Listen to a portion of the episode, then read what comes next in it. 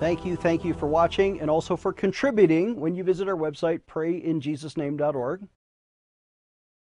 Here is now our fifth and sixth testimony from widows that you were helping in India, one of the poorest states there.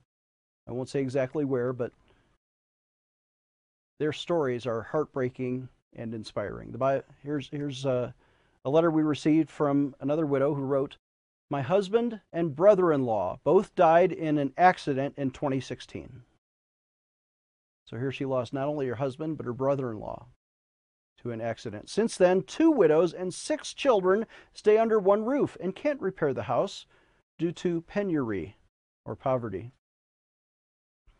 Concurrently, then, the hurricane.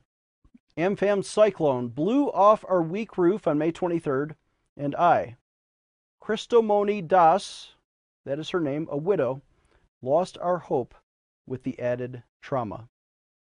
And sheltering ourselves under the open sky in the scorching sun. But you restored our dying hope and repaired our house that released our tautness, and we are happy now to thanks to the support providers behind the screen.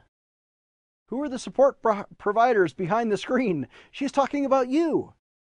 You're there watching television and you're thinking, oh, here's this Dr. Chaps who usually talks about the news, but now I'm a support provider behind the screen.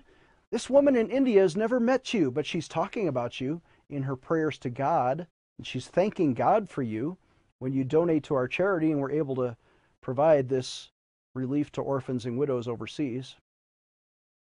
And here's our last widow story today from Mrs. Tarini Das. Same last name, Das, right? This might be the other widow that sleeps in that house. She says, I, Mrs. Tarini Das, a widow, am a rack picker to buy bread and feed my children from its sale price and sleep in available public places at night. Basically on the streets, right? My husband died two years ago, abandoning six children and my responsibility. We still collect racks and plastic from streets and garbage. But Amphan cyclone blew up our rack stuff we collected. So we were perplexed and without food. But you provided us rations and food and built a beautiful polythene tarp roof for our family. I thank you all those who healed our pain in unforeseen ways. End quote. She didn't know where this help was going to come from.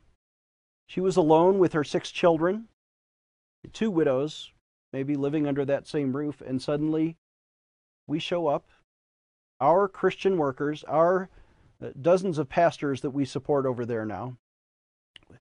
12, now we're trying to get 16 community kitchens on a regular basis especially after the COVID problem where slum workers cannot work and then a, a hurricane, cyclone, and famine on top of that.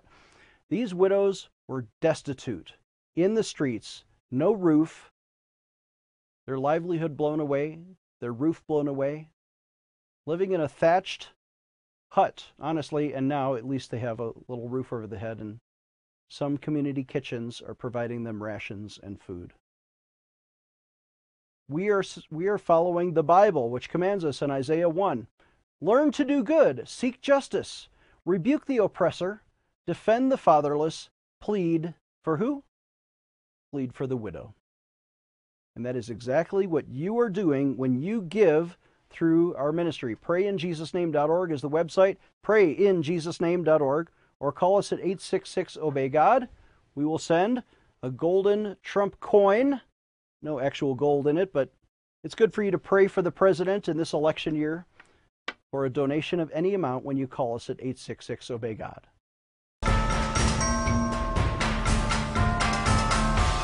The Bible says this in James 1 that pure religion before God and the Father is to visit orphans and widows in their trouble. You know, we have been sponsoring up to 259 orphans and children in one of the poorest states in India for many years. But now, there is a famine of biblical proportions happening because of the unemployment there.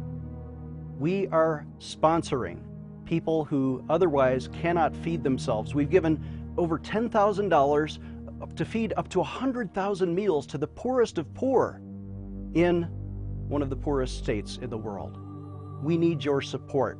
We need your financial contributions. Can you help us? There's somebody out there watching who could give $1,000 or even $10,000 toward a matching gift for what we have already provided.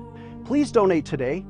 PrayInJesusName.org is our website, or you can call us at 866 Obey God. Again, that's 866 O B E Y G O D. Please help us feed the poor today.